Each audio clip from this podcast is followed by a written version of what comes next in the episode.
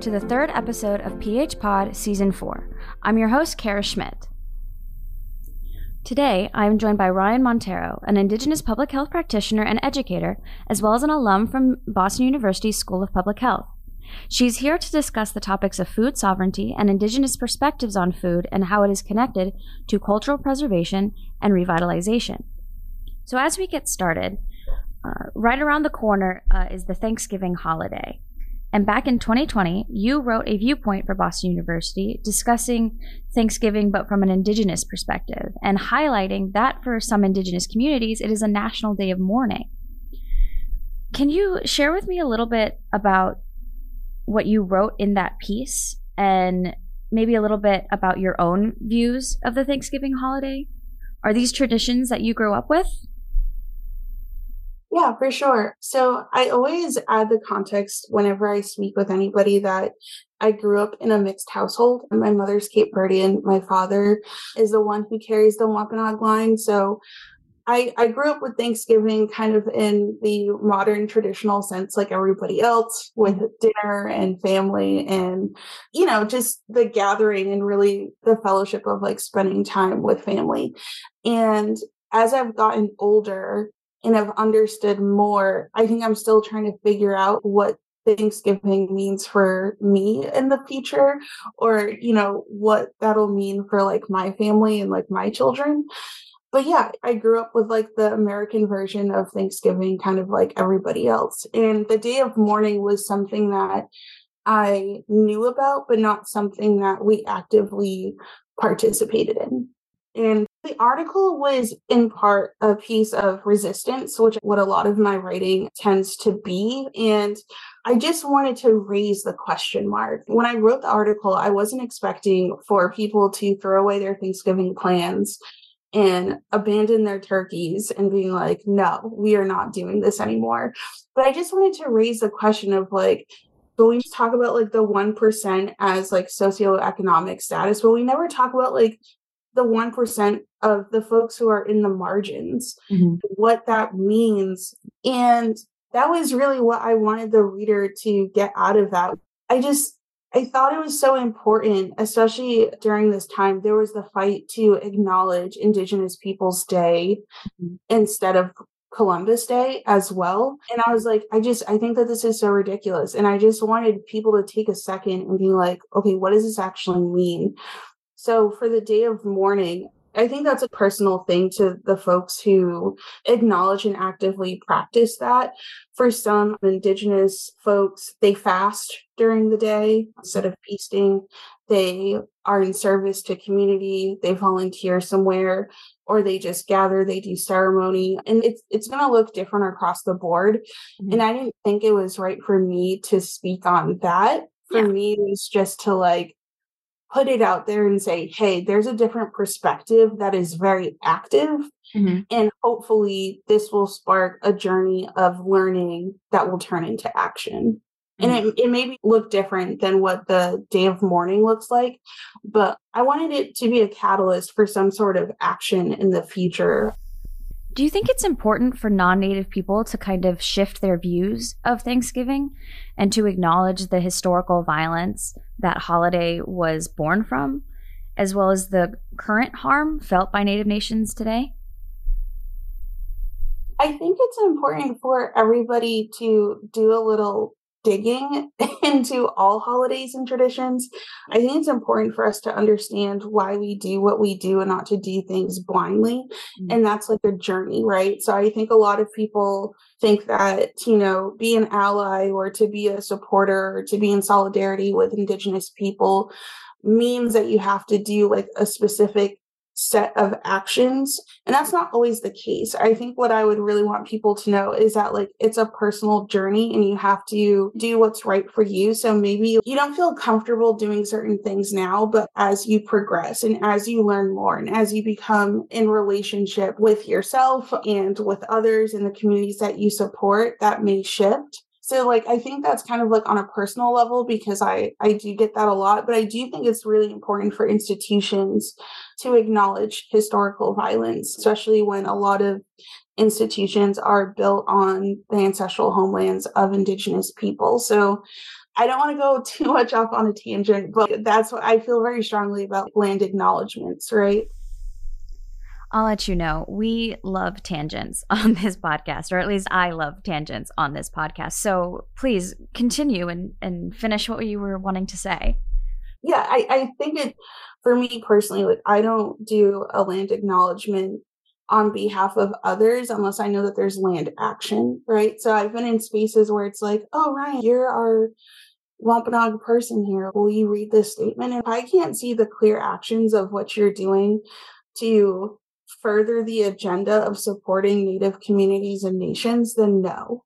But of course, like a personal practice is that when I'm on other people's homelands, I will acknowledge, like I, I will leave a gift. And that's my personal practice. But I do think that I hold institutions a little bit to a higher standard because they have more resources, power, and influence than a person who is just on their learning journey trying to figure things out. What can larger organizations do to go beyond the seemingly empty words of of land acknowledgments that often feel not very useful and like a empty gesture? So usually when I'm consulting organizations, I'm like, you have to look at what you have the power to do, who you have the power to do it with, and if there's alignment with what you want to do and your local indigenous community what their need and desire are. But i think kind of the first step is one acknowledging that we are still here. So everyone can use google to figure out where your local tribal nation or community is. And then be in conversation and start a relationship. I think where a lot of organizations kind of go left is that they start with the opportunity and not with the relationship. Mm. and so there's i mean a million inquiries that happen every day that it's just like, oh, like let's just see, you know, we have a grant proposal and we need an indigenous partner or, you know, DEI is like everyone's favorite new buzzword. Mm. And without doing the legwork of like, who are these people? What has this community gone through? What are their priorities? and build a relationship to know what they want, what they desire, what they prioritize, and if you are a good fit for them versus just like, I'm a big institution, I have money, and you should come on to my program. And I think that follows along the lines of community based participatory research in the mm-hmm. sense, like some of those core principles of bringing people in during design and the thought partnership versus just like, I have the money but it'll be more competitive if we do this or to do something with indigenous folks as signaling to like hey we're woke like we we're doing this um, that proverbial kind of like pat on the back can you share with me a little bit about your background and your journey to this point in becoming a public health educator and communicator while also currently getting your phd in sociology during undergrad, I thought I wanted to run a hospital. In my senior year, I was like, I just don't feel like this is leading me to the impact that I want. I applied to BU for my master's of public health, and I've always had an interest in food, but there weren't like a lot of classes for me to take through the school. So I found other ways to get involved. So I currently sit on the Boston Food Access Council. I got involved with them during COVID. I ended up working for BU for just under four years, and I used my tuition remission to take classes in the gastronomy program. And I got my grad certificate in food studies. And it was through those courses, it was the first time that I was kind of in an intellectual space where different frameworks were thinking about food that wasn't just intervention based, that wasn't just food access, build it and they will come. It was really more so like the meaning and the social constructions of food and how we navigate those spaces, how we write about those spaces that really intrigued me. And Dr. Um, Megan Elias, who's the director of that program, one day in passing, she was just like, You ask really great questions. You should teach one day. And I was like, Yeah, that would be lovely. Uh, thinking it was going to be somewhere in the future. And then she said it again in class one day. Then I emailed her and I was like, So, what did you actually mean by that? And that's how we got to the creation of uh, the Indigenous Food Cultures and Communities course I ended up teaching. And yeah, I, I was really grateful that somebody trusted me and saw the potential and really cared about indigenous food. And I guess this is a perfect example. Somebody who had the power and the influence to help me get this course up and running and to say, okay, now we have some action behind this. We're not just acknowledging that we're here, but we're teaching our students, you know, a little bit about this local history and food as an entry point of understanding the world and so on and so forth. Mm-hmm. So that actually brings me to my next question. As you mentioned, you designed and taught a course at Boston University. Can you share with me a little bit about that course and how you use food as an entry point to educate about indigenous cultural ties to the land, as well as the alarming disparities in food related chronic diseases and the drivers that contribute to this health crisis? So, can you share with me just a little bit about that course and all the things that that entailed? So, I had never designed a course before, nor had I ever taught. So, uh, designing the syllabus was a lot of fun because there's just so many different directions and there is so much to be covered. But what I really wanted to do was I had to make the connections between worldviews and how this plays out in the in an indigenous food system essentially because in Western culture, food is so separated from everything else. It's separated from labor. It's separated from consumption. It's separated from grocery shopping. So we had to talk about religion. We had to talk about gender norms and expectations. We had to talk about belief systems and how all of these things are actually tied together. And food was just the way for me to conceptualize how all of these different things relate to each other. And of course there were there were some blind spots. A lot of the literature at the point when I was creating the course was very much Canada based, mm-hmm. but it's important to recognize that different parts of the United States encountered colonization at different points in time from different countries. So I let my students know, hey, like I'm Wampanoag and this is what this means, but it's going to mean something different for an indigenous person in New Mexico or in the Pacific Northwest or in Oklahoma, not only in demographics, but numbers, numbers as in population, as in the cultural meanings of food, the uses of food, and spiritual significance as well. Of course, there are some similarities, but there's also differences because Indigenous people are not a monolithic group. So it was a lot to cover. It was very ambitious. Now that I've taught it once, I definitely look forward to revisiting the curriculum and making some tweaks, but it was a really great time. So, what was the reception of your course? Was there a large student interest in these topics? I think we started with about 13 people. Not everybody was in gastronomy. We had some archaeology students as well.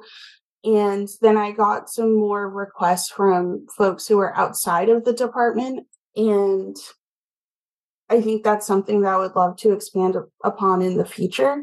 But what really stuck with me and something that I grappled with was the fact that I was teaching a course at an institution where not everybody had access to it because I know that there are folks in my own community and just in the area that don't have the tuition money to enroll into a grad course, right? And like that knowledge should be free to them. So that's something that I, I struggled with.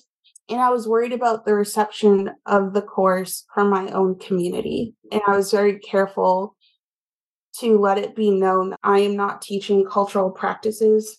I'm not teaching ceremony or spiritual practice. It was very much a bird's eye view of like, here's the foundation. So when you go into the world after this semester and you're engaging in these conversations or this literature or in advocacy or activism or whatever it is, you have some of these connections already made. Like you're not entirely lost.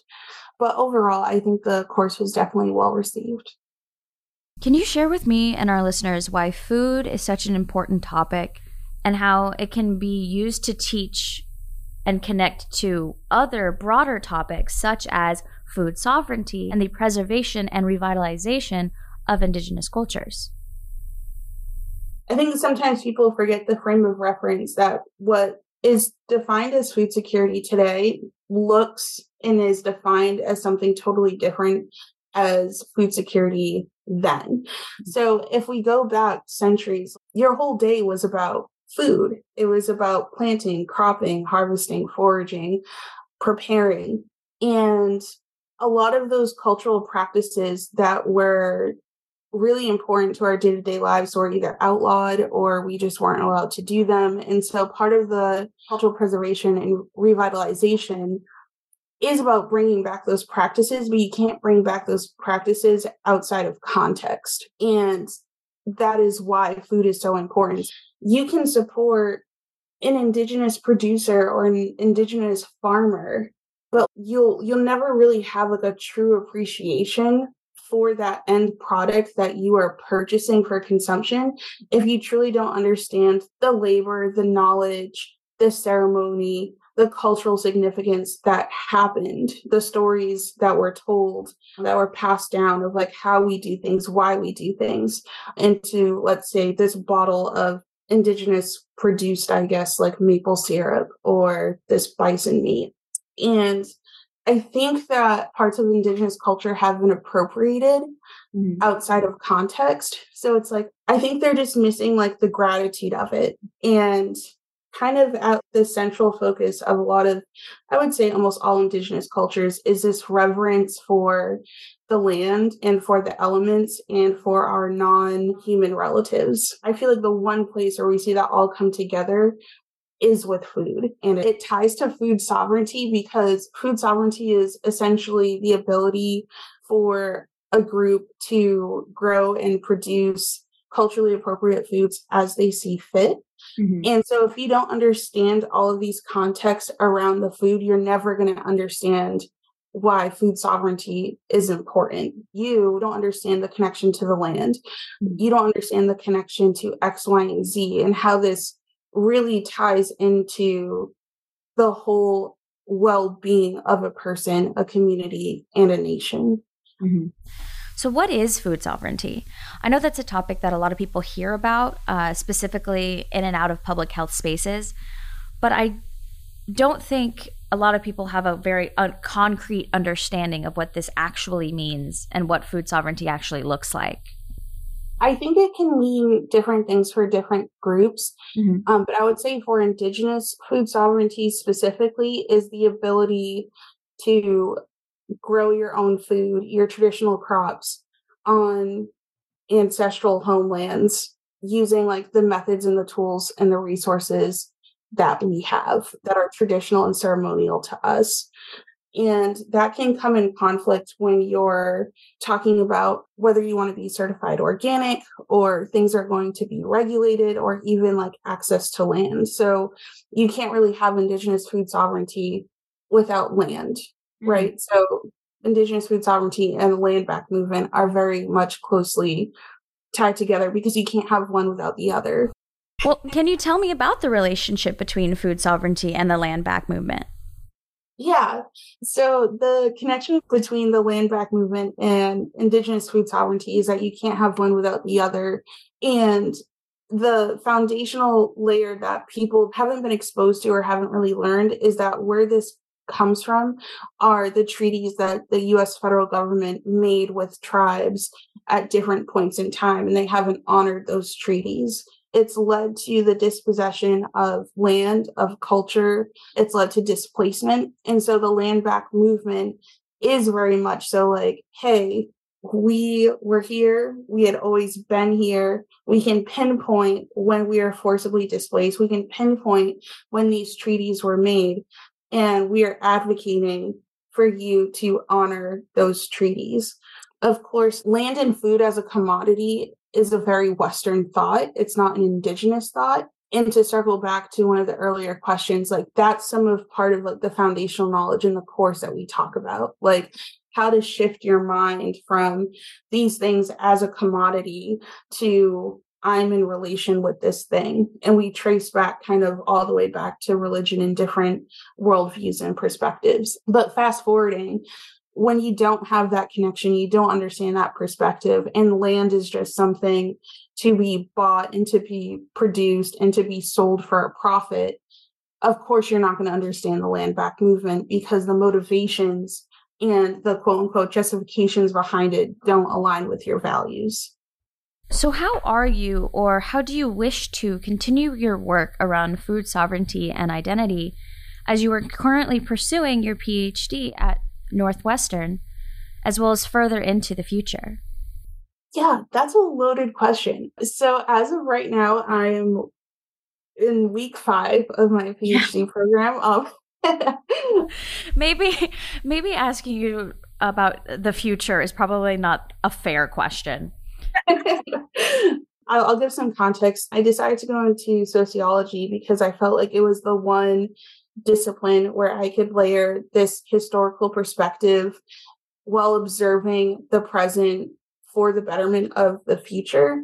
And so that's kind of how I'm tying in sociology and public health. I love that public health can mean a lot of different things, but what I was seeing in the field I was like there's not a lot of literature on indigenous studies that are from indigenous scholars on these type of topics you know the saying like nothing about us without us and i was like i think that this is where i can help be a bridge mm-hmm. and also serve as like hopefully one day in the future or decades in the future, um, my work will provide a literary foundation for Indigenous food studies. And there are a lot of people who do this amazing work, but I'm also very passionate about like writing for the people mm-hmm. and not writing for other academics. And so I feel a little bit in the minority in that sense. A lot of people who pursue a doctorate, it's like you want to be in the academy. But for me, accountability is to community and the communities that I'm a part of. So I'm very clear that I am not the indigenous food person. Like there are other people in my communities and other communities that can walk you through a forest and be like, here's this type of tree and this is what we used it for and here's the cultural significance and about the ceremony. I am not that person. I am an indigenous person who studies food who educates about these foundational pieces to broader audiences and i think that that's how i can be best in service to my community. One making sure that they are always included in the conversation to let people know that like hey wampanoag people are still here to bring resources to them and to help provide a platform for my community to raise the issues that are important to the collective. So I don't know what exactly that will look like, but I do know that my research interests at this point in time are very much at the intersection of food identity and consumer behavior. Well, again, thank you so much for joining me today. And as we wrap up, how I like to end all of my podcast sessions is with a last sentence from my guest. And that can be whatever sentence you would like to share. It can pertain to what we were talking about earlier. It doesn't have to, it can be a quote, a personal mantra. However, whatever last words you want to leave with our audience, I invite you to share them now to speak to the students. Everybody is figuring it out. Nobody has it figured out ever. We're all just trying our best. And I would say keep being intellectually curious and to explore those things. PH Pod is a podcast brought to you by Boston University School of Public Health and Public Health Post which informs and inflects the broader conversation on health and social justice. Every day, we feature new articles about the state of the population. Join the conversation on social media and subscribe to the PHP Friday Roundup to receive your stories of the week delivered to your inbox by visiting publichealthpost.org. Thank you so much for listening in. See you guys next time.